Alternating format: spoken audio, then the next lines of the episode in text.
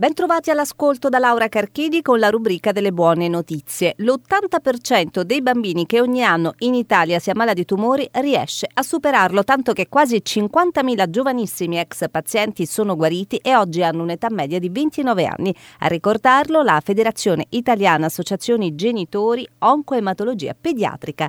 Minuscoli fiocchi realizzati con il materiale delle meraviglie, il grafene, possono controllare l'attività del cervello interferendo con la trasmissione del segnale dei neuroni eccitatori che attivano altri neuroni.